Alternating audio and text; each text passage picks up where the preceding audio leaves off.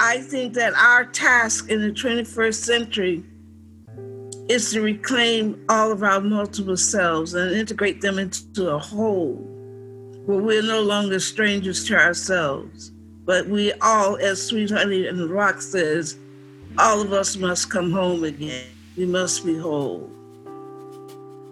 Citizen Podcast.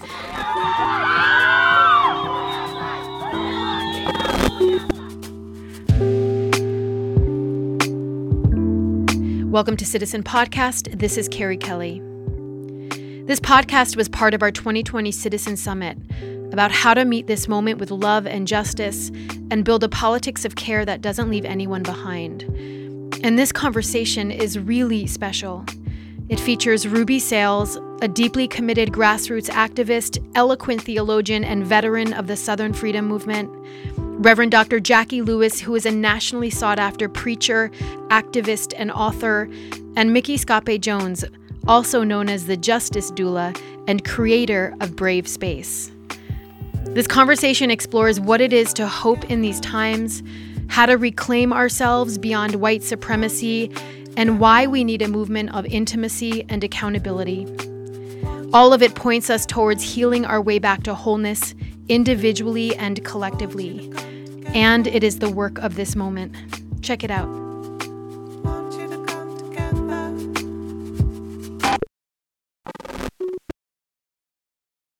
I wanted to start, or we wanted to start by asking um, you, Jacqui, who you are also my pastor. Um, and, um, you know, I always say pastor, sister, uh, mentor friend. Yeah, um, and I, the reason I want that that we thought about you bringing us into this space with prayer is, you know, you know, we're at a time where um, our understandings and our connection to religion and to this idea of God or spirit or divine has shifted for a lot of people. People are trying to find where they belong. Um, and and have some sort of depth of, of belief something to understand and cling to particularly in this time that can feel apocalyptic that can feel end of the world-ish yeah. and um, uh, i was sitting here thinking as carrie was talking about um, middle and it being her home church as well and mama ruby you raised your hand as well um, and i was just thinking about the times when i am not sure if I today is today a day where I can call myself a Christian, where I want to be a Christian. And, you know, I thought, well, you know, even if I change to some other religion, because I feel like I'm I'm kind of, you know, people will say I'm spiritual but not religious. I'm kind of religious and spiritual. I like having a faith. And I know even if tomorrow I said, ah, I think I'm, I would like to convert to Islam, you would be like, okay, great. and hope to still see you at church on Sunday. Like I could go to middle um, as a Muslim. In fact, we have Muslim friends who join us at middle. Um, and and every religion and everyone is truly welcome. And to find spiritual practices and places of that practice where people, um, where all people are welcome and there's no litmus test of belief, um, but there is an invitation to shared action. Those spaces are so rare um, and so I just thought it would be a blessing to to be led in prayer by someone who has cultivated that kind of community, um, so that it just you know gives us a little taste, uh, so that we continue looking if that's not where we're where we are, or if that's something we're starting to cultivate, that it would just give us another little taste of that. So, would you lead us in some prayer to start off this evening? I will. I will, Micky. But first, I just want to say uh, to everybody, we're so glad you're here.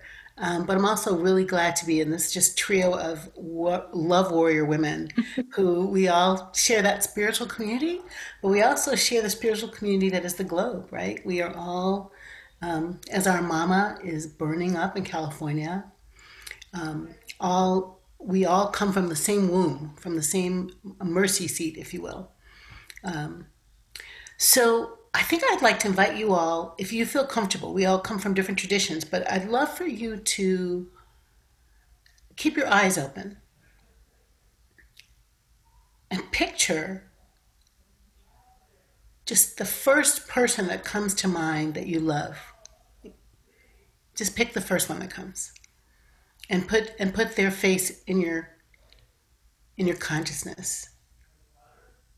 And I want to say as we pray, that person is a sumsa of the holy. Like that person's face, body shape, uh, coloring, hair texture, they are something of what the universe is that is holy. So, with that picture in your mind, um, if it's easier, Cheryl. For, Cheryl, all right, Ruby, that's good. I'm thinking about John.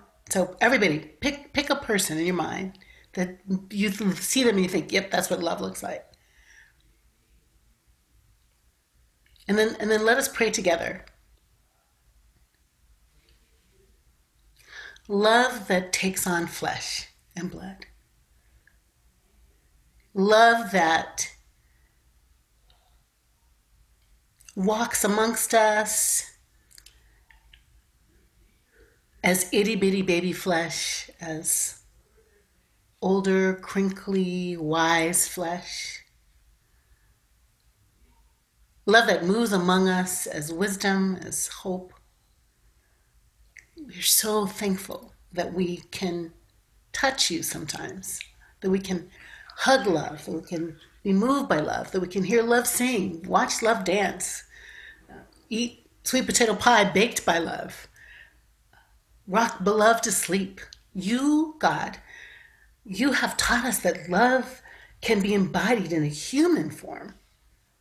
And we see evidence of it even in the midst of all the other things that we can see terror and pain and heartache and lies, we see also kindness, resilience, and love. Badass love, God, and we thank you. Help us to lean into what love feels like and tastes like and smells like. The demands of love, the rigor of love, the, the, the healing presence of love that we can be it for each other. And also, when we see it, we can amplify it and we can give testimony to it. And as we talk tonight about healing and, and love in this space, make us instruments of your peace. Amen. Amen. Amen. Amen.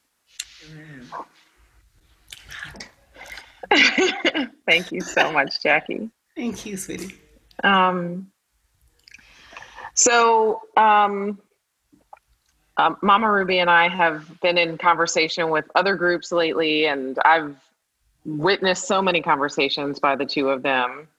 Um, and it's always a dynamic conversation. Um, and um, I and also, I mean, we've had many personal conversations over the years, and um, and and if you know Mama Ruby's Facebook page, you know that um, she gathers people on her front porch um, nearly every evening, and sometimes a few times a day, especially if we need to be snatched up a little extra um, on the on the front porch, and sits us down and and gives us some medicine. Um, depending on what we need, sometimes it's a gentle um, caress of soothing words. Um, sometimes it's a uh, reprimand and um, clear focus on where we need to be thinking and going.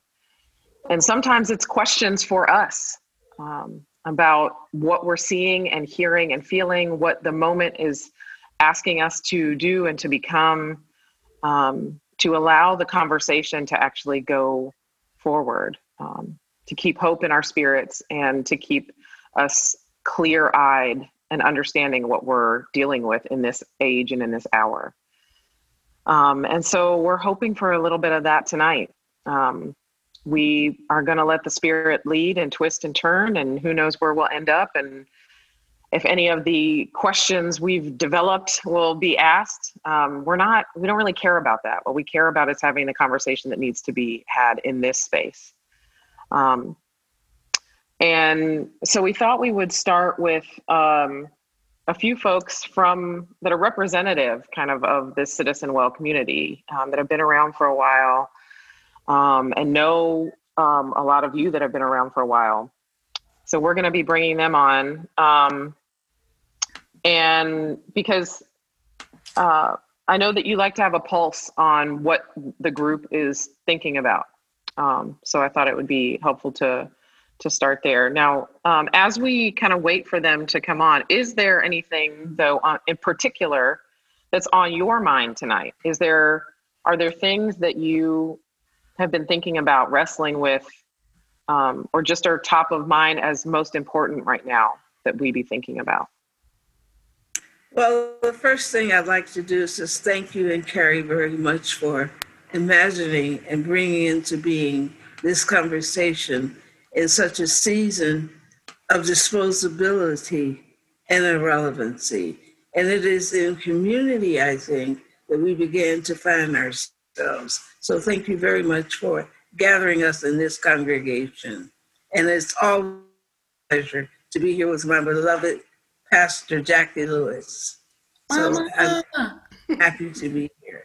Love you. And for all of you who, t- who have taken out of taking the time out of your very busy day. Thank you so much for gathering and to be a part of this conversation. We're so grateful that you you chose to come to be with us tonight. Thank you. Thank you. Jacqui, any thoughts from you as we Oh, well, you know, just kind of teary to be in a space of love like this with some women I love so much, and right right before I uh, right right before I um, my blood sugar was dropping, so I tried to eat a little bit, and I made the lovely decision to turn on CNN while I was eating, and there was the once again the the story of Trump not telling the truth about what he knew about COVID, and just like I just I was like oh wow, um, and I thought I thought it was an interesting data point about how many lives we've lost to COVID um, how many infections we've had to COVID, and the idea that it's this virus that we are all, you know, trying to address by, you know, putting our masks on, washing our hands, and socially distancing. And it made me think about the other viruses that are at work in our nation and how are we going to address them together as a community. Um, you know, when Ruby asks, where does it hurt? And you think, you know, it hurts in the belly where racism lives. It hurts where sexism breaks our heart. It hurts where black trans women are being killed, you know, just for being themselves. It hurts in lots of places. And I, I really do think that we can reduce the casualties, you know, to these viruses as well by taking care of each other. So I'm looking forward to talking about it.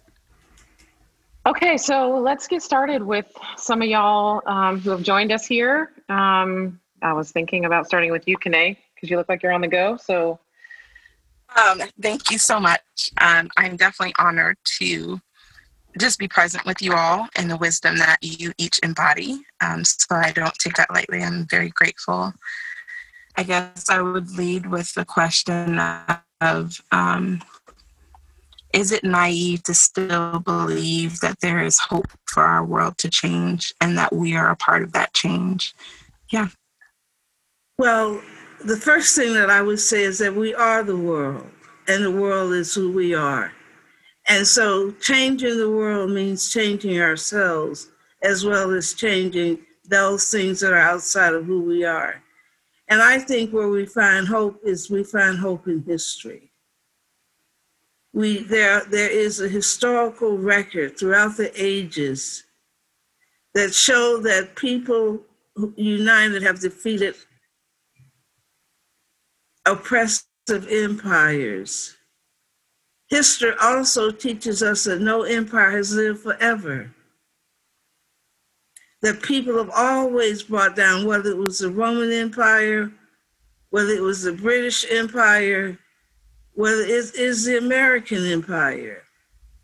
Empires are always subject to be defeated by the people the question is not if if it's foolish to hope. The question is what is what is it that we hope for when we hope? Are we hoping to be a part of the system? Hmm. Are we hoping for material goods? Are we hoping to become more fully human? What and so the nature of our hope determine the outcomes of our hopes. And if we have hopes that are rooted in over and against structures, we will perpetuate the same structures.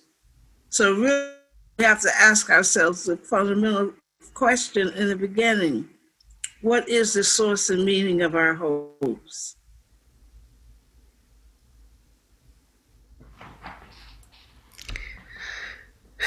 I, I love that. I think it's hard to ho- continue hope. I think hope is also connected to generational continuity. When there, when the generations have been fragmented from each other, it is very hard for subsequent generations to maintain hope. It is hard for the older generation to have hope as much as it is hard for the younger generation to have hope. Hope is perpetuated on the, the knowledge of our stories and on our intimacy with each other. And part of what empires do is to separate generations, therefore creating cultural genocide and decimating hope and creating nihilism and pessimism. So our job, so you cannot have hope without intergenerational connections. Right that's why being in community that is that is intergenerational where we can be with our elders um, where we can be with multiple generations at one time um, is so important. And that's something that you've lived into that you live into mama ruby is that you mentor um, and spend time with you you don't even see it as a one-way street. You spend time with people of different ages. Um, always that flow that exchange um, so that when when the hope has is is lower for for one the hope is you know that it rises with the hope of another. I've seen that. You that's happened with the two of us where my um, i've been at a time of l- very little hope.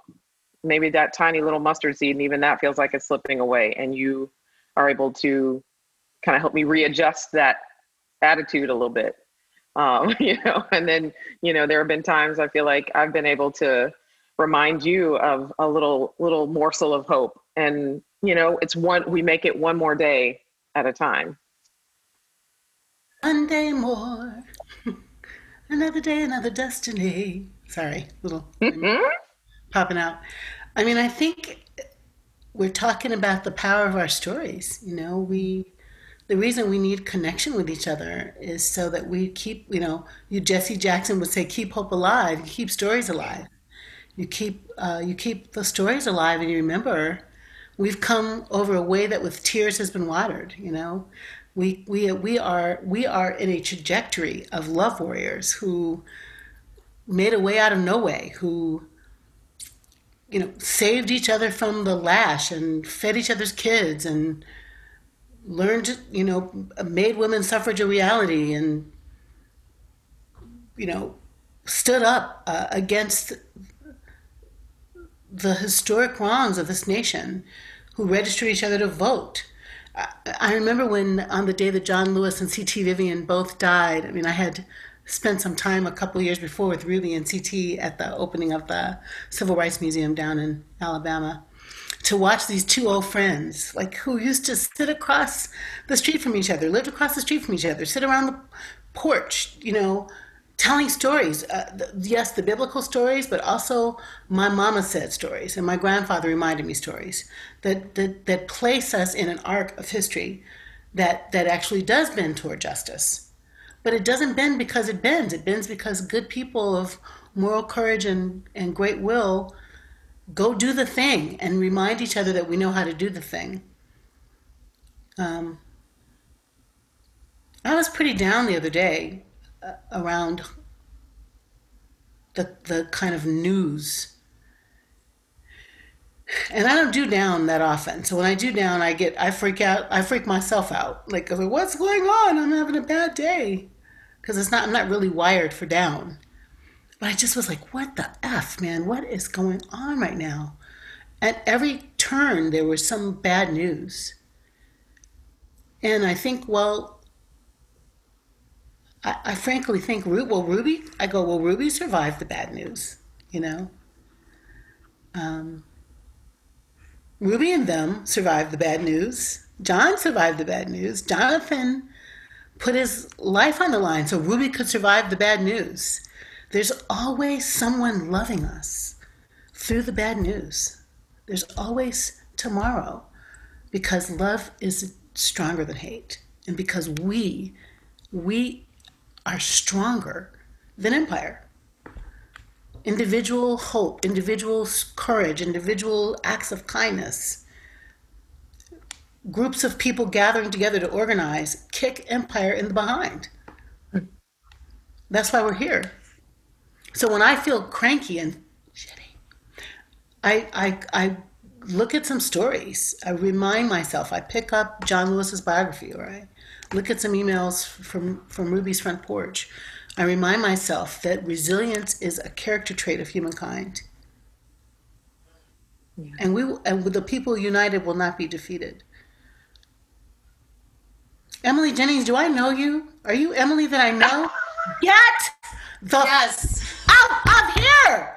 Ah! I had to say a bad word on that. What? Hi, baby.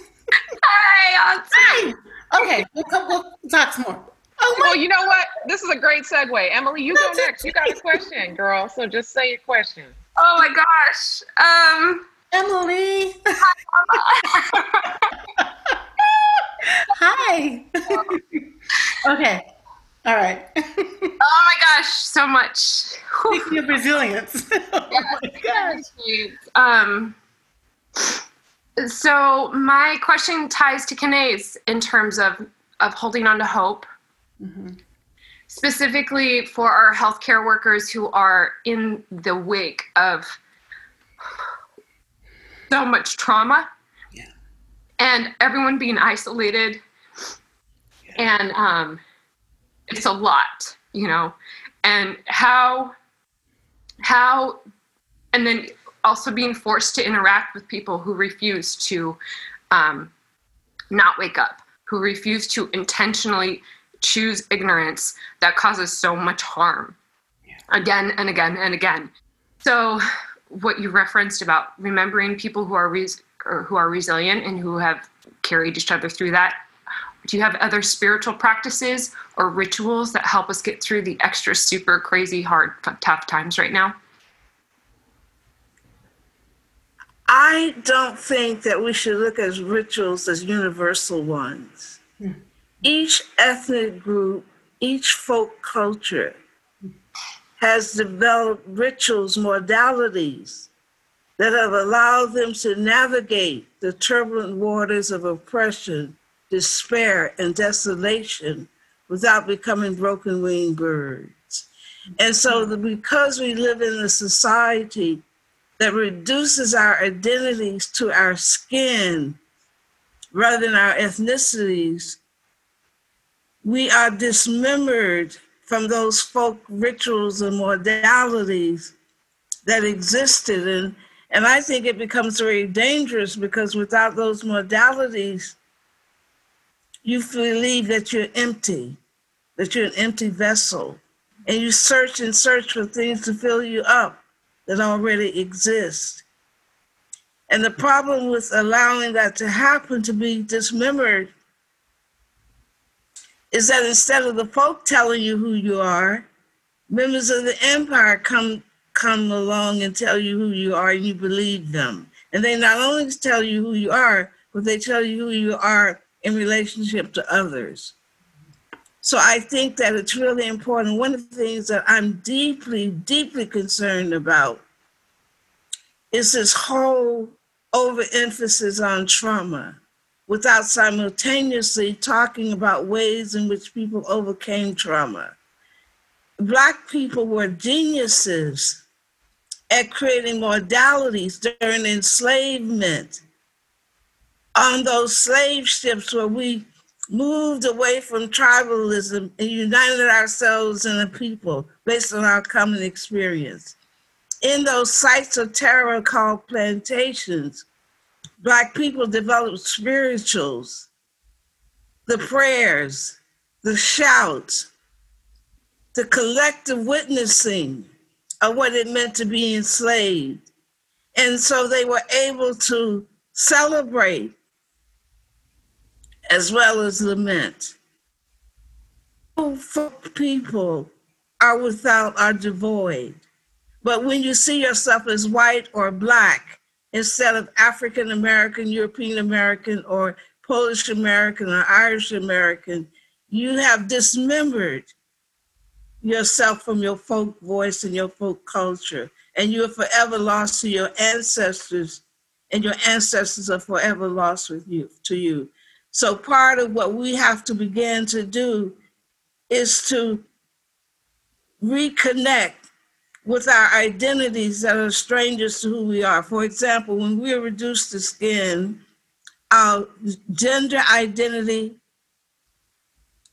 is not available to us. Our sexual identity is not available to us. Our class identity is not available to us. We only see ourselves through one lens, and I call that skin nationalism. Mm-hmm. White skin nationalism, black skin nationalism, brown skin nationalism. That those that our skin becomes the essence of who we are. And and and the, and skin has no culture, has no history, has no hope. And so I think that our task in the 21st century is to reclaim all of our multiple selves and integrate them into a whole where we're no longer strangers to ourselves. But we all, as Sweet Honey in the Rock says, all of us must come home again. We must be whole.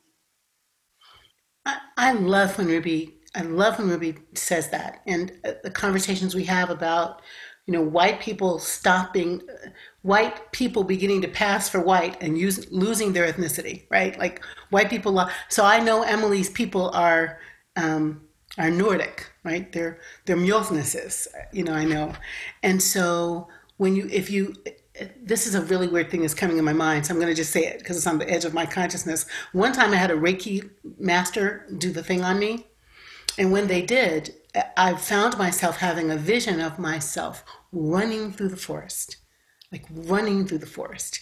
And when I was running through the forest, I was like running with the deer, and I was like, you know, ahead of the bear, and the and the greenery was all around. And I I, I was crystal clear that they that I had regressed to a time before I was Black American Baptist Presbyterian. You know, you know what I mean? I was I was woods woman, right? I and I and I that that person that is inside me that I that I know that they regressed me to had like ways to survive is what we'd be saying right? Like i had a tribe and i had ways to survive and i had things i did every day to survive. And i wasn't a pastor yet and i wasn't a psychologist yet and i but i had ways to survive. So if we can go back and claim the essential humanness of ourselves is what I, I hear ruby inviting us to also we get ourselves back to coping mechanisms. And so, Emily, like one of your coping mechanisms today was you told us the thing and then you cried. Like you let yourself cry. And crying is healing. You know, like, so when you say, what is a spiritual practice? I want to say, girl, tell the thing a cry.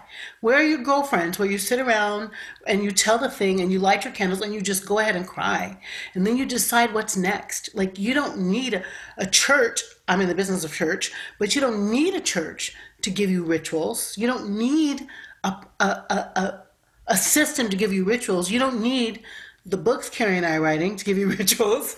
You can create your own ways to move in the world that, that heal you.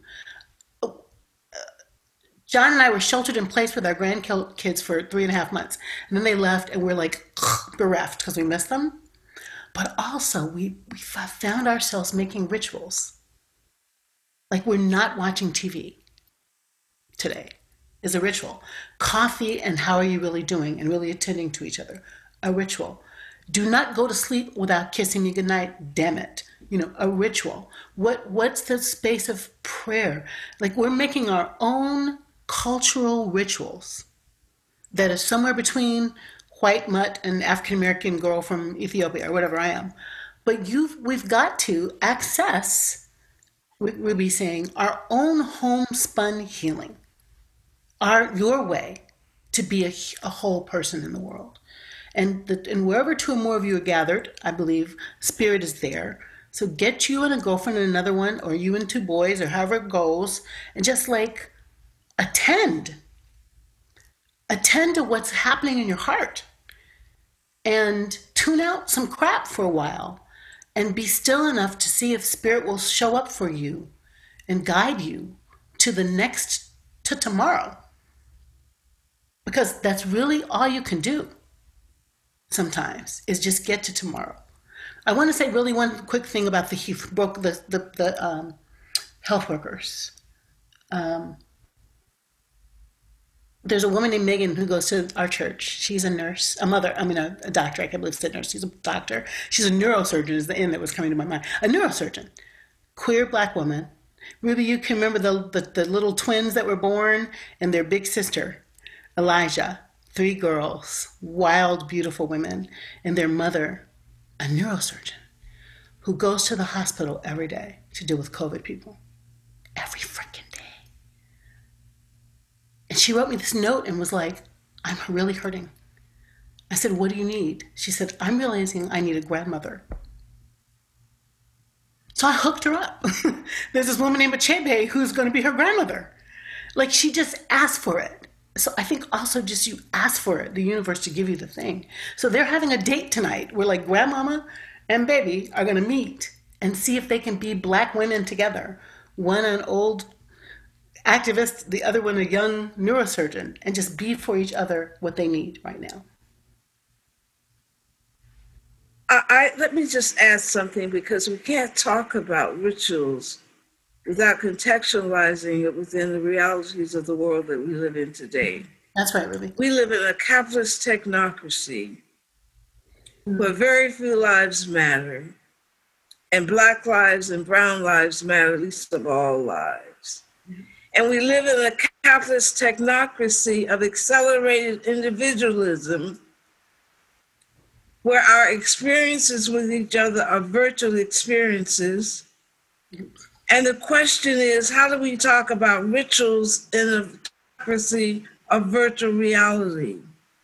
Because rituals mean, in fact, harmonizing with others. It means a collective celebration beyond one's own individual space and one own. It's a way of witnessing and testifying a common experience and a common history and a common story. And so, how is it in an age of alienation and fragmentation and dehumanization that we began to look and rediscover the rituals that that our ancestors hewed out of the arid soil of oppression. We don't have to steal rituals from other groups. We can share rituals, but there's a difference between sharing rituals and stealing rituals. Mm-hmm.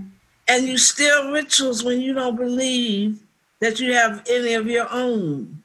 Mm. And I say to my white friends, become an Irish person and not white, when you go back and become a German person and not white, when you go back and become a Polish person and not white, then you will be you will have rituals that you that will connect you to the authentic history, not the history of the empire, which is not your history, right. but a history where your ancestors were stood outside of the circle of power in Europe, where they were peasants in Europe, exploited by the aristocracy. And they created modalities that allows them to survive and to perpetuate. And you're the living manifestation of those survival rituals. You don't have to take it from indigenous people. You don't have to take it from African Americans you have your own rituals as long as you're willing to be Irish and not white. It's great, Ruby. And and I think I want to just say to that some things that I've learned from you, Mama Ruby, and um, you too, Jacqui, is you know creating community and coming up with rituals is such a part of what middle does. Um, and you know uh, mama ruby when we've talked we talked about community and what it you know how uh, the word that's coming up for me is accompaniment right? Like um, you have taught me how uh, in the southern freedom movement that you were together there was a the the accompaniment piece being in this work together being in deep community with each other being able to look each other in the eye and know each other's name. Um, that there are you know because there are some ritualized acts, aspects to accompaniment. And there are some that are you know both big and small. Jacqui you were talking about having a cup of coffee and saying how you're doing.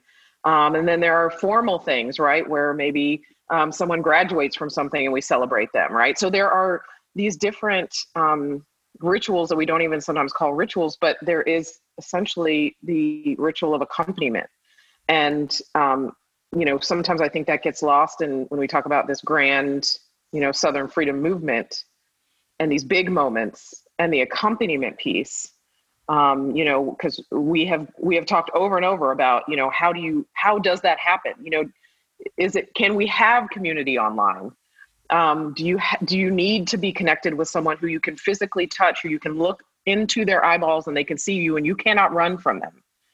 Um, and and every community like you're talking about every people group community comes from you know has accompaniment has ways they they work they accompany each other rituals and just a presence of accompaniment that is part of how they lived in community how they live in community and i even wonder for you know if, if you can't do the tracing back right now, like you don't know where your people are from, you have immediate people. Hopefully, you have a community you live in, right? So there are some rituals for accompaniment. There are some ways people be together in that small southern town you live in, or in that midwestern place you live, or wherever it is. That could be the start of you doing that research. And then as you research the people you've come from, you know that you don't have to, like you said, steal someone else's ritual. You're you're um, and it's not the nationalist version of that right? It's it's the folk version. You know those the people the, the people that were in those villages and communities had those ways that they accompanied each other through all the stages and phases of their lives. Um, and so you know it's not about becoming you know in love with kind of a nationalistic version of the your the people you come from but those those those stories of accompaniment, those real life connections that people had. Uh, and we can pull so much from that. So I, I just, I was thinking about how community was so important, you know, in the Southern Freedom Movement. And I think sometimes that gets lost as a part of how we move forward in movement, even in this time. Yes, we have technology and all that stuff, but I think what I'm saying, Mal Ruby, is that you finally win that debate we've been having for probably three solid years about whether or not you have to have in-person community because it is important uh, Micky, I don't know. I, I, would love to jump into you and Ruby's, you know, you know, discussion, meaning whatever that all that is. But I also think that there's a kind of present tense absence of something that we're just having to we're having to make up things new. In other words, like I'm I'm in I'm in the clearing, you know, I'm in the clearing, baby Suggs Holy's clearing, and I'm thinking about her calling out the men and the women and the children and the dance and all the things and the sermon, we flesh, you know. Like some of the young people I know are just absolutely devastated because they don't have in-person contact. So if you're not having in-person contact, how are we going to how are we going to do it?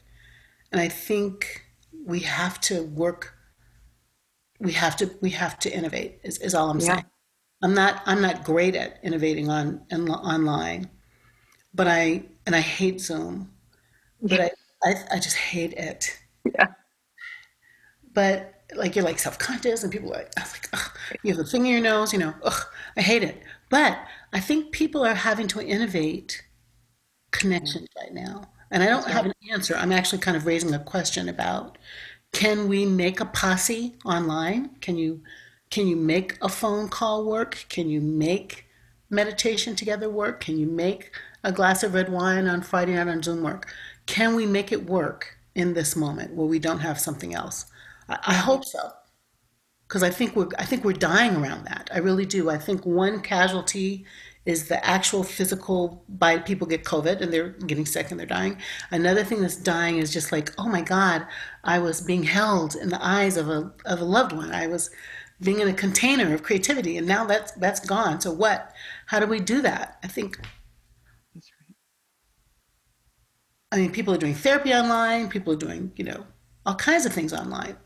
I don't yeah. love it, but I wonder if we can innovate in this moment a way to, to create some authentic connection so we don't die.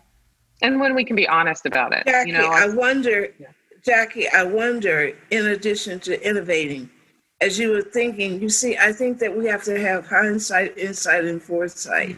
Yes, and I think that in addition to innovating, mm-hmm. we must know the rituals that have existed historically. Yep. I need, for example, as a Black same gender loving woman, it is important for me to realize that in 1876, 10 years after Emancipation Proclamation, same gender loving Black American women ritualized woman, Black womanhood and freedom.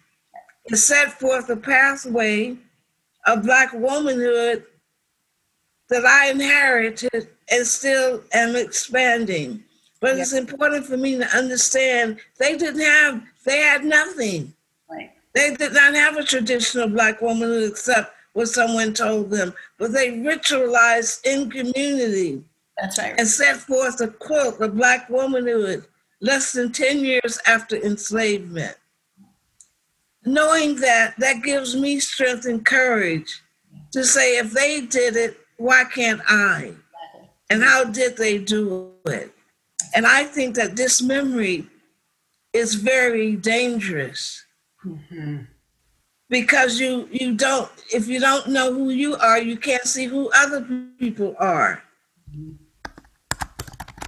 Right. And so I think that we should innovate, but I also think that it's very important to to to have hindsight as a prerequisite for innovation. That if you don't have a sense of history, if you can't tell me what who Lucy Slowe was and how she became the dean of women at Howard as the same gender loving woman and lived in a relationship for 25 years, and how the black community came to her support when she was attacked by the president of Howard and the top, then you're going to tell me that black people have always been homophobic, going to ritualize self hatred. Mm-hmm. That's right, Ruby. And that's and so it's really important. And all rituals are not positive. You know, white supremacy is a ritual that's negative. Homophobia is a ritual that is negative. Isms are ritualized, negative, dehumanizing deaths of humanity. So when we talk about ritual, we must always make sure we're ritualized, that we're talking about positive rituals and understand that lynching is a ritual. State sanctioned murder is a ritual. Amen. That's right. Okay, well, um, uh, let's move to Nikki. Um, I'm sorry we took so long, Nikki. Oh, we can take all the time we want. We got it. We're good. Um, so, uh, Nikki, if you have something that you'd like to bring in. Thank you. And and first, I'm just going to say how blown away and honored I am to be here Ruby, I've been in love with you from afar, love and adore you for so, so long. And so I'm just so grateful to be in your presence. And thank you so much. And and Pastor Jacqui, I haven't had a pastor in my life for a long time, but I think I might now. So I'm very Amen. Amen. I'm loving this. I'm loving this.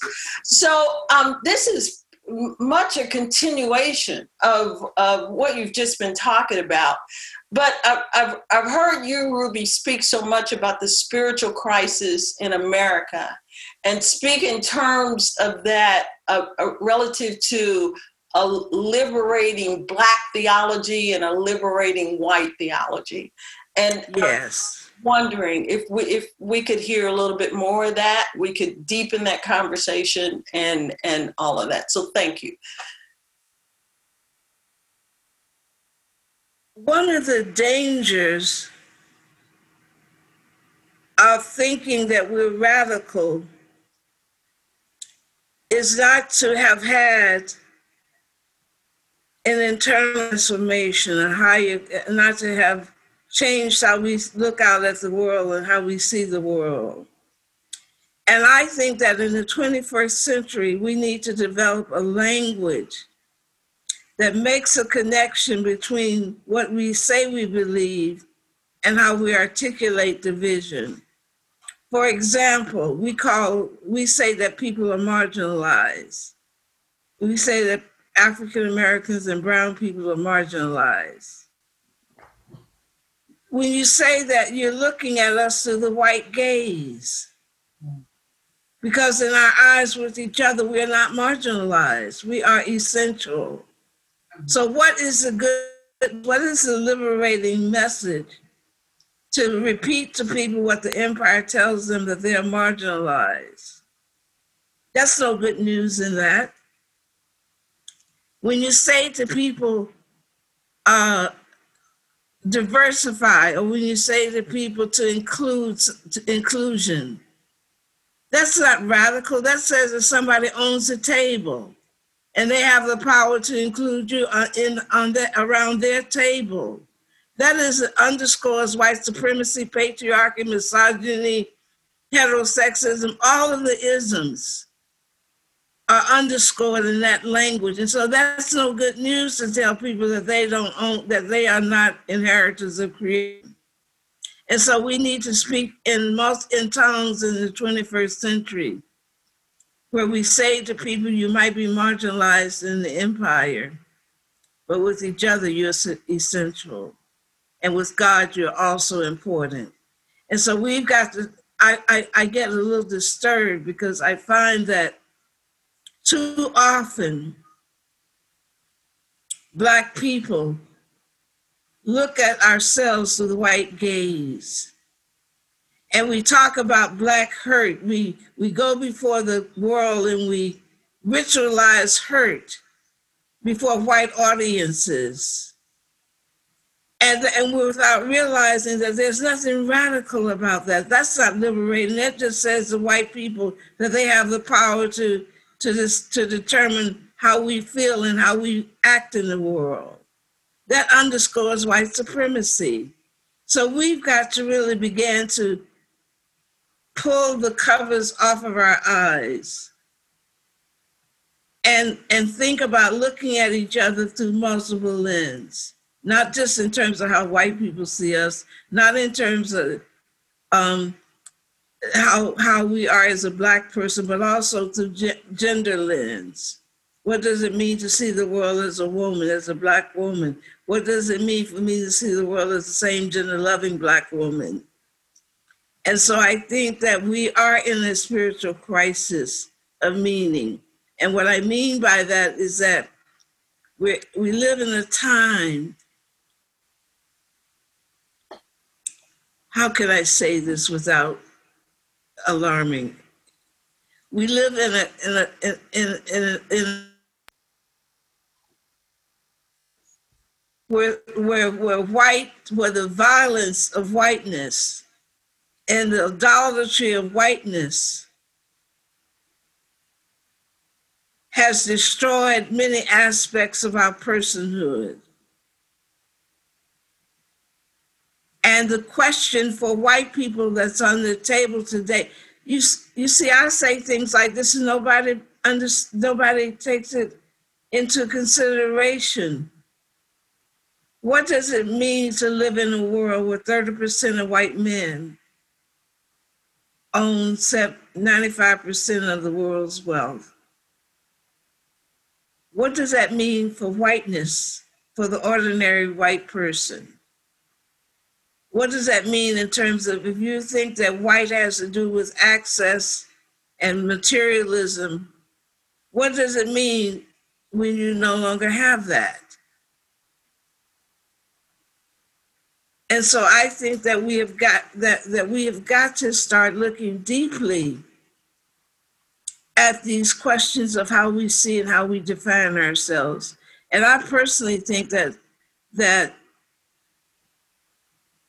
that we live in a world where the West suffers some savage anxieties, that the Western civilization has always been organized around other as enemy.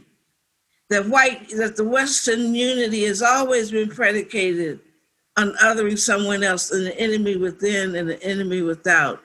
And that enemy within is a savage, and the savages are black and brown people. And when you get beyond black and brown people, the savages are poor people the savages are are uh, LGBT, LGBTQ, LGBT. I can never say that people, and I think that it's really, really important for us to really ask ourselves, how is it that we see each other, and how is it that we see ourselves? And what is the enemy within our own selves that we try to kill and destroy as we do it to other people? Who, what is the enemy in ourselves that we hate so much that we try to destroy? And finally, I want to say this. I was listening to Donald Trump this morning saying to, to white America, because he's not speaking to Black America, that he withheld the information about the virus because he didn't want to panic people. And I thought, what contempt do white leaders have for ordinary white people? He is, I mean, that they have lied, they, they have such contempt that they lie, that they degrade their intelligence, that they abuse their trust and then after thinking about that, and I said, this is what they've done. They have a history, they have a tradition of doing this. And finally, my last question was, what is the spiritual crisis of meaning for average white Americans? That they hate themselves enough that they would allow their leaders to treat them thusly and still believe in, them. What is the lack of self love? that you will allow yourself to be abused that way and to be misused that way, to be to be held in such contempt. Well, what does it mean to love your abuse? And I think that there's something about whiteness where white people are taught to love their abuser. And that's the spiritual crisis of meaning that I'm talking about. It's, it exists on so many deep levels. I, I, I would love to, to echo what Ruby is saying uh, for a couple seconds. Um, I just finished the first chapter in my book, and it's like, love yourself unconditionally. It all starts there. And when I wrote those words, I knew that that was like going to sound like BS, BS, BS, BS, because one, we're not taught to love ourselves, and two, if we are, we think it's narcissistic, or three, we we're told it's self absorbing. But most importantly, four, there's just all kinds of loose doodle in the universe that makes us it hard to love ourselves. You know, body image and criticism and what you know, what does it mean to be a woman and what does it mean to be black or a person of color? Um, the disen- the disengagement we are from our from our stories of origin, from our ethnicity, all those things that have us just, you know, uh, puppets in a way, uh, being played by by the culture. And so I was writing, love myself, love myself, love myself. Do I love myself? Love myself? well, we can see the people who don't love themselves on the national stage really clearly. And the, I think the sad thing about it is that the, that the unself-loving narcissist knows how to collude with the part of ourselves, with the part of ourselves that don't love ourselves. The part of ourselves that don't love ourselves are drawn to Trump. And I'm saying Trump in quotes, because it's not Trump, it's another kind of person like that, where we are in cahoots with each other, we're colluding with each other around a low self esteem and a loss of, of like the value of our own humanity. And we elected, we, they, we elected him because he's our shadow. He says out loud the crap we feel about ourselves. He behaves, he behaves like the bully that we think we deserve. Do you feel what I'm saying? That the nation picked an asshole to run our country because we feel crappy and we projected it out and we elected him to rule over us. And so, I mean, just to just to kind of echo what Ruby is saying, like how do we how how can we break a cycle of abuse? How can we stand up and say to each other, to confess to each other, I'm feeling like crap, and therefore I'm letting myself be treated like crap. And I'm going to try to find the source of my joy and my hope and my wholeness inside myself. When I when I got to this place in this book, I was thinking about Ntozake Shange's um, For Colored Girls, uh, who've considered suicide when the rainbow's enough, and that last final piece, which I think we should all read over and over again, the laying on of hands that ends in I found God in myself and I loved her. I loved her fiercely. Maybe the first time I heard that, I thought, how sacrilegious is that? Like I was a young woman, you can't find God in yourself. What? You know, all of the myths and the stories of what God is and where God lives and what God is like. Just, I was like, what? It was right before I went to seminary. And then she had pricked my imagination, my holy image. God is a she? I was like, God's a she, right? Then suddenly everything in the world started feeling like God was a she. All the texts in the Bible felt like God was a she. All the evidence of nurture and mercy and kindness was womb like love. And I was like, I wanted to just cry or run through the streets going, What? you know, God is that like that, and that's inside of me and all the junk that had happened to me, the word, the horrible words said to me, the, the, the, the childhood sexual abuse that had happened to me, everything that had happened to me that made me feel like I was a no thing, the flooding in of God as a woman's womb, loving me, healed me. Ntozake Shange, formerly Karen Brown, Ntozake Shange so there is there is a balm in Gilead, right? There is word, there is story, there is ritual, there is love, there are relationships. Those of us who get to sit at Mama's Ruby, Mama Ruby's feet on her front porch, you know, she pours into you something that fills you up, and we we have to do that for each other. We, the, the, the self hatred that is the national drug pimping us out, that leaves us caricatures of ourselves. Fuck that. All the pretend purity ritual junk, all the who's perfect and right, all of what's normative, like, fuck that. You are the essential vessel of God's everything. And if that's our starting place, I think we can really help heal each other. And when we don't have that as a starting place, somebody's got to hold that for us that day. My turn today. I'll hold it for Micky today. Then like then she can hold it for Carrie, right? But that is that is it. And every time Ruby talks about like like the the kind of dis, the distance between our real selves and the and the skin we're in, or our real selves and what the culture tells us are labels that we need to care about like that is the lie. The people of the lie are the people who traffic in one iota of something about ourselves and make that the defining thing. Am I making sense? Are you staying with me there? That is the lie. That is the lie that religion traffics in. That is the lie the church traffics in. That is the lie that keeps us enslaved and gets ritualized in education and religion, in housing, in medicine, in, in capitalism, it's a lie. The truth is, every single thing that you need, you have. That's the truth. God is in you. Holy is in you. Love is in you. Power is in you. That's the truth. Thank you. I, I, I, I think it's, let me just say this. I really think it's important to underscore to everybody that you're worthy.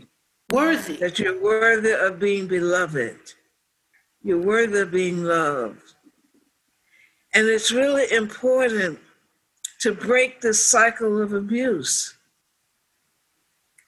where you submit to blind obedience and give up your will and your loyalty to people who don't love you, who abuse you, who take away your very, who make you commit soul murder by killing all of your identities and turn around and tell you that it's a privilege to be dead, white privilege. Our task is to recover ourselves, not to confuse materialism with love. Materialism is an opiate, it's a drug. It's designed to keep us numb to our deep, as Audre Lorde says, to, our, to the deepest part of who we are. And finally, I want to say something about LGBTQ. Part of why I have a hard time saying that is that I rebel against it. Because how dare you put say that in one breath as if it's one thing when each of those each of those names have their own identities. They're not a monolith. And when we gobble them up like that, we erase those particularities of each of those identities. And we do to them what we do by calling people white and black, or male and female. We've got to move away from these monolith or monolithic descriptions of human nature. And we've got to understand that we are very complex, multidimensional human beings. And when we find and when we touch our multiple selves, then we touch each other because each we are in each other's selves. And and we just don't live in the world based on who we are. You can't love yourself without loving other people. It is in loving other people that you learn to love yourself more. It is in loving yourself that you love other people. Those things are inextricably together. Amen. And so, I, if you remember anything I've said tonight, mm. remember you are worthy and that you're worthy of being beloved and stop the cycle of abuse. Mm. Define who you are from the deepest part of your passion. And don't let the empire recreate you in their own image and strip you of your soul. Amen. Woo! I told y'all, I told y'all to get ready, okay? Because it was gonna be just like it's been coming at you full force all all evening. So uh, one of the questions we have here um, is from Yasmin Marrero, maybe? I'm not sure if I'm saying the last name right.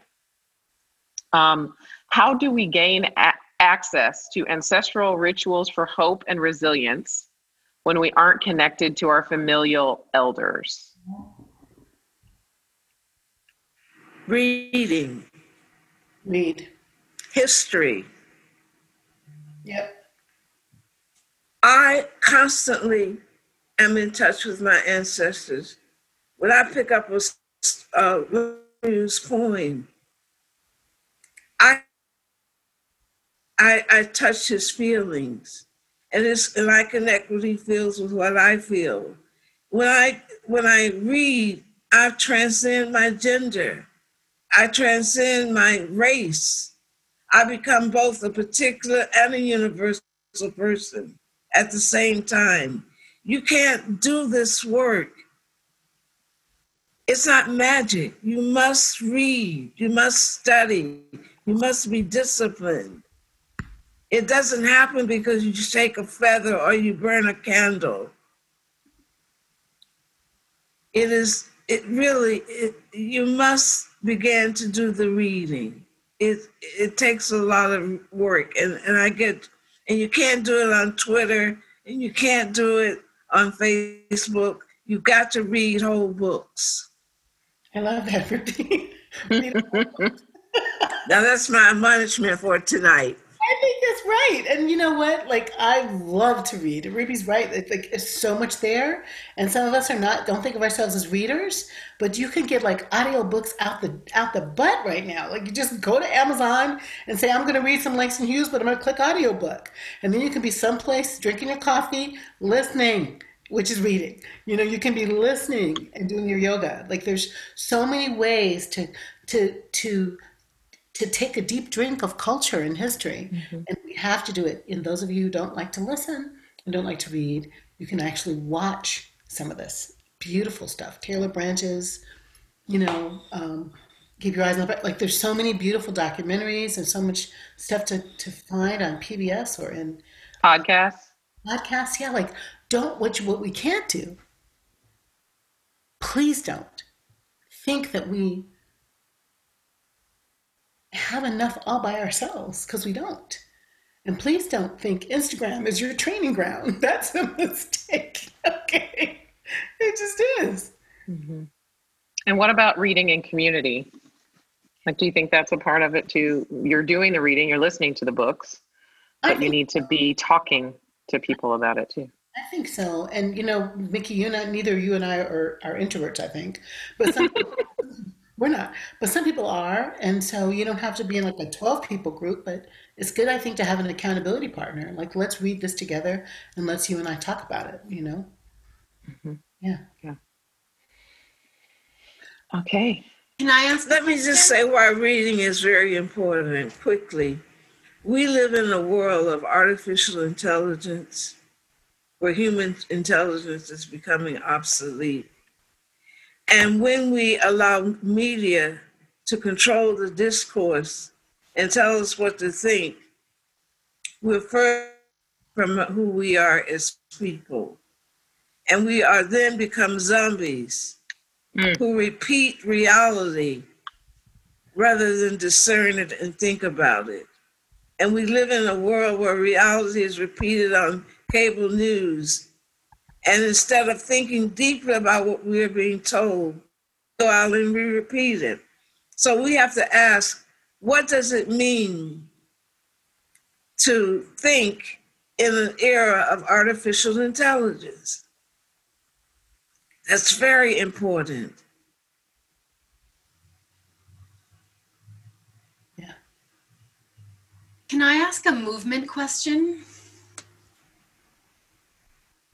Sure. Yes. Can we can we go there for a moment? Yes. Um, Mama Ruby, I don't know if you remember this, but I um, I was in DC for the Kavanaugh hearings. What is that? that terrible memory a couple years back. Yes. When we were seeing the, the power of white patriarchy um, play out at the highest court, and now we see the repercussions of that. And um, I think I was um, I was doing a Facebook live um, from the Hart Building, um, when we were doing civil disobedience and, and when we were getting arrested. And Mama Ruby, you you um, commented on my post. You said, "Carrie, you have to do a hunger strike." That's what you said. You said, Carrie, we have to do a hunger strike. And it made me think about escalation, like what it means to escalate and what's next for nonviolent action right now. And I'm just thinking about what you've been teaching us about remembering um, and how we're on the brink right now in so many ways, but we've been on the brink in the past, and the resistance movements of the South have gotten us off the brink before. And so I'm just curious about what can we learn um, from your experience and from your work and from the movements of the past that can help us show up for the apocalypse that's now. Um, for this new moment, which Jacqui said is, is new and the conditions are different. Um, and, yet, I would imagine that there's so much wisdom at our backs, given where we come from and who we come from. The first thing that I would say is that movements are dynamic. It's not about a moment, it's a build up. For example, the young white people who are in the streets today, yes, they're there for Black Lives Matter, but they're also there for their lives in a capitalist society where white life does not carry the same currency that it once did, where young people in this country, no matter the color, do not have a future. Jobs, I mean, in a, in a, in a technocracy where human labor is being replaced by technology, there's a great deal of displacement. So that you have to look at movement through a long um, eyesight and understand what was the meaning of Occupy Wall Street. And as Occupy Wall Street a process that leads up to the moment that we are standing in today. The other thing that, that, that movement teaches us is that movement does not perpetuate elitism. If you if the masses of people are not involved and not and you're not developing leadership from the masses, it's not a movement. It's a gathering of elites. So one has to know the difference between a movement and a gathering. And the other thing that I would say is that you have to understand what works and why a technique worked. Marching worked in the 1960s and in the 1950s because Black folk, we existed in a segregated society where the very idea of Black people gathering in the streets was subversive it was a radical departure from the containment of Black people in, in sites that we were not allowed to, to, to move beyond. Marching doesn't mean the same thing today. And so you have to develop techniques that are that the purpose of any any strategy is to show the brutal violent underbelly of the system it's not to convince the system to come onto your side, it's to show more people what the system really is so that you whether the system listens to you. It's whether or not what it is that you expose about the system. And one of the things that it's not exposing anything. It's allowing the system to say we're great people because we let you march. And look how you mistreat the marches. And so I think that, and the other thing that you learn is that once the territory that you have gained becomes infested and invaded by agent provocateurs in the state, you have to move on to another territory because you lost control of the narrative. Yep. That's you cannot lose control of the narrative. So you got to be elastic. You've got to be flexible. Marching, if in the streets are, are becoming invaded by agent provocateurs, you go into a church and you have a hunger strike. But you, you don't keep doing the same thing over again that, that you certainly have no control over. And finally, I would say about movements you have to be accountable to the people. You ask them in a real movement, people get hurt, they get killed, they get put in jail, and they've got to know that there's somebody that they can call on when they make the sacrifice and pay the penalty for being in the movement. There is no movement today. There are there are actions, but as long as the masses of people cannot articulate the meaning of their lives as long as the masses of people are not out there in the street leading the marches, that, that's not a movement. That is a group of elites coming together saying that they speak on behalf of the people and the people know we're in the ranks. And by people, I mean people who are invisible every day, poor people, working mothers, young black kids, 13 and 14 years old, young indigenous children, 13 and 14 years old. That's what we have to learn. We have to stop trivializing the meaning of movement. And we've got to, it's not about, it's not about Ruby Sales. First of all, there are no icons in a movement. I'm not an icon, I'm a product of the people. I don't like when you raise, part of what happened with John Lewis is that people dehistoricized him and they raised him above his people. and you would begin to believe that it he was the exceptional Negro who stood on that bridge by himself. Now I wasn't on that bridge, but there were 675 black people and white people on that bridge that day. There were young black children, nine and seven years old, Rachel West, Sheyann Webb, Betty Fike, 16 years old, Mrs. Boynton, 61, who got burned and beaten on that bridge. But once you raise John Lewis up, it says to the people that it's exceptional in makes a movement, and this, the, the, the, the courage and the gallantry of the people. And it says that movements are made of individuals and not of, of, of, a collective people. And so it's dangerous when we when we make movements surround uh, based on people or icons. And how much I say to people, don't do that to me. Don't objectify me. Don't commodify me. Don't raise me above my mom and my daddy. Don't raise me above the people. People are so conditioned that there's a difference between respect and making someone an icon. It's like raising Jesus above being a Jew and making him the risen Christ without a sex, without a gender, without a people, without a relationship. Mm, mm, mm. And so I'm saying, don't do that. Movements don't have celebrities.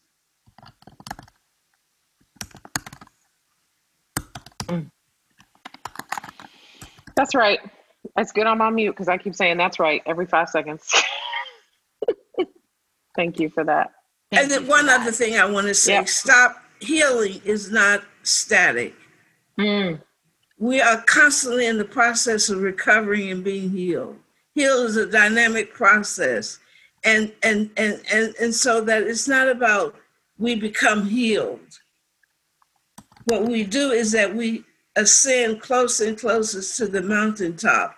And the mountaintop is not a place, it's a higher state of consciousness where we reconnect with the consciousness of God in all of us, the consciousness that the empire has socialized out of us.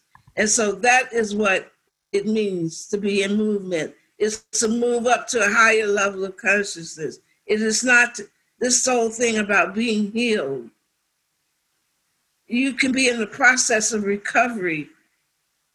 But as long as the empire is is is is is attacking you and abusing you and and and and, and seducing you, you're always in the process of struggle. That's why we call it struggle. Struggle is not a bad word. Struggle means that you're constantly involved in the process of recovery and to make sure that you do not give in to the empire.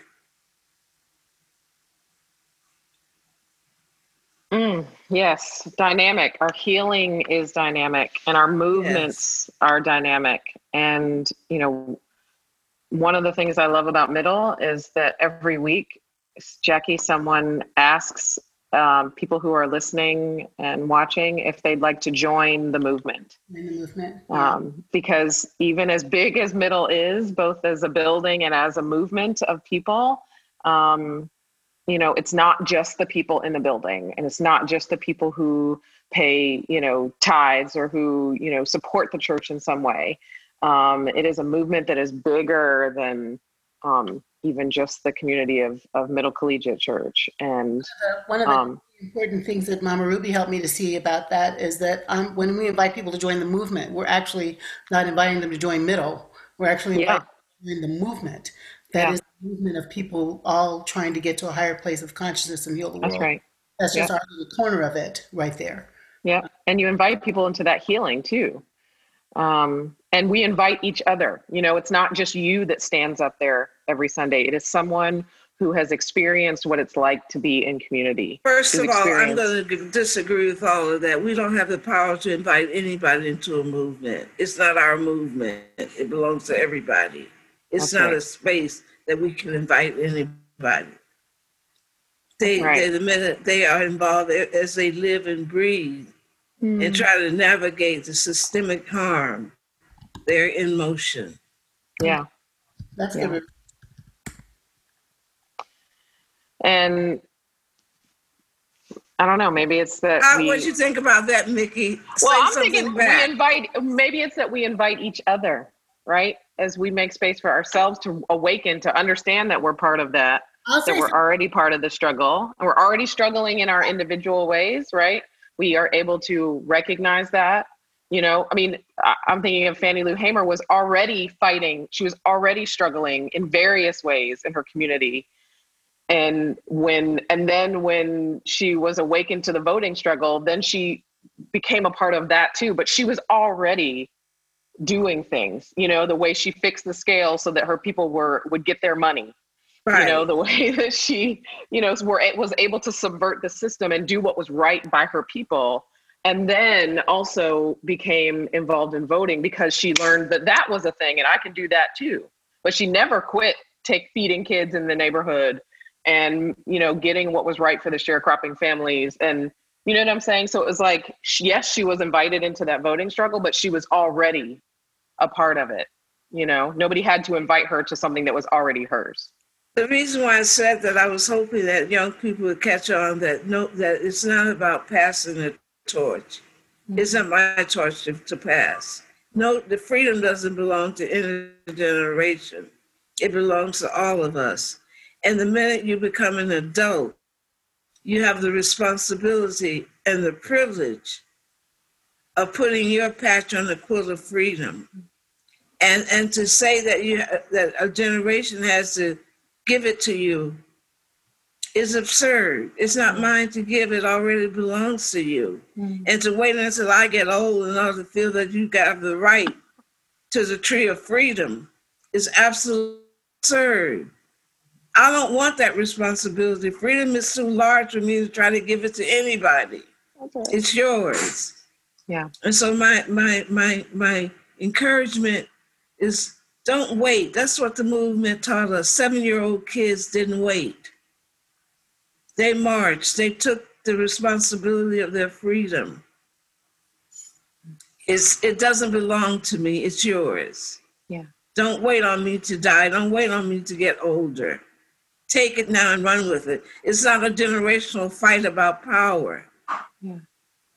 It's about us participating in a collective movement that changes and elevates all of our lives.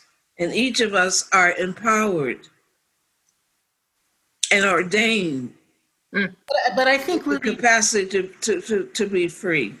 I think Yes. that, that that you say that to us, and I think sometimes we have to say that to each other. And that's mm. what that's what the invitation quote is. Is somebody just articulates this tree of freedom belongs to you. Somebody articulates you have gifts to do in the world. Like somebody just reminds you that you're badass and amazing. Let's go. I think that's a that that the invitation is sort of just articulating the space that you're describing, Ruby. Um, there's just sometimes somebody just used to name it. This river is going to freedom. Are you? Come on, let's go. I think sometimes we just have to name it for people. That's right. But we could we could talk about that tomorrow.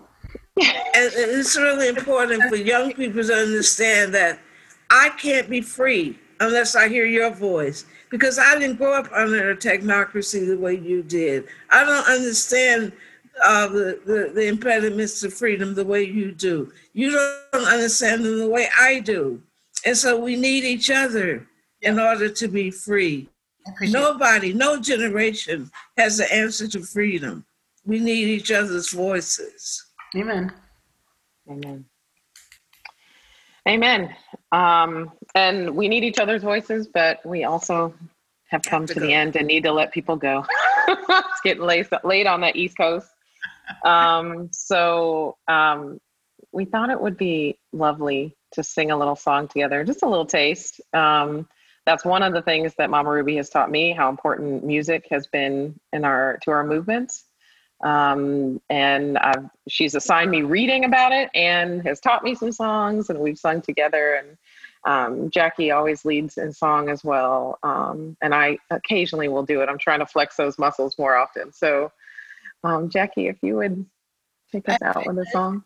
How, Mama Ruby says that um, that uh, Mama Reagon was her pastor out there in the movement, right? So the, the women that were singing the songs and doing the harmonies. And so it's made me want to think about kind of doing this little light of mine. I'm gonna let it shine. This little light of mine.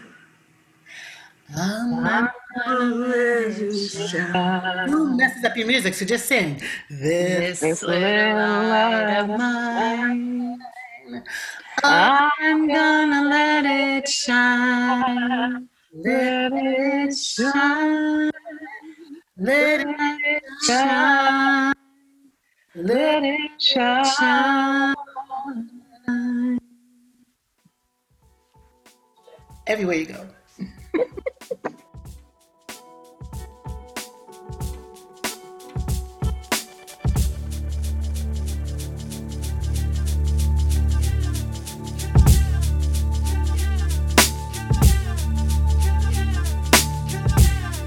While this podcast is coming to an end, our work in the world is just beginning. This week's call to action is to remember who we are beyond the empire and to reclaim our wholeness. Remembering is how we heal what has been broken and fractured and come back into relationship with one another and the whole of who we are. You can follow Reverend Dr. Jacqui Lewis on Instagram at Rev Jacqui Lewis.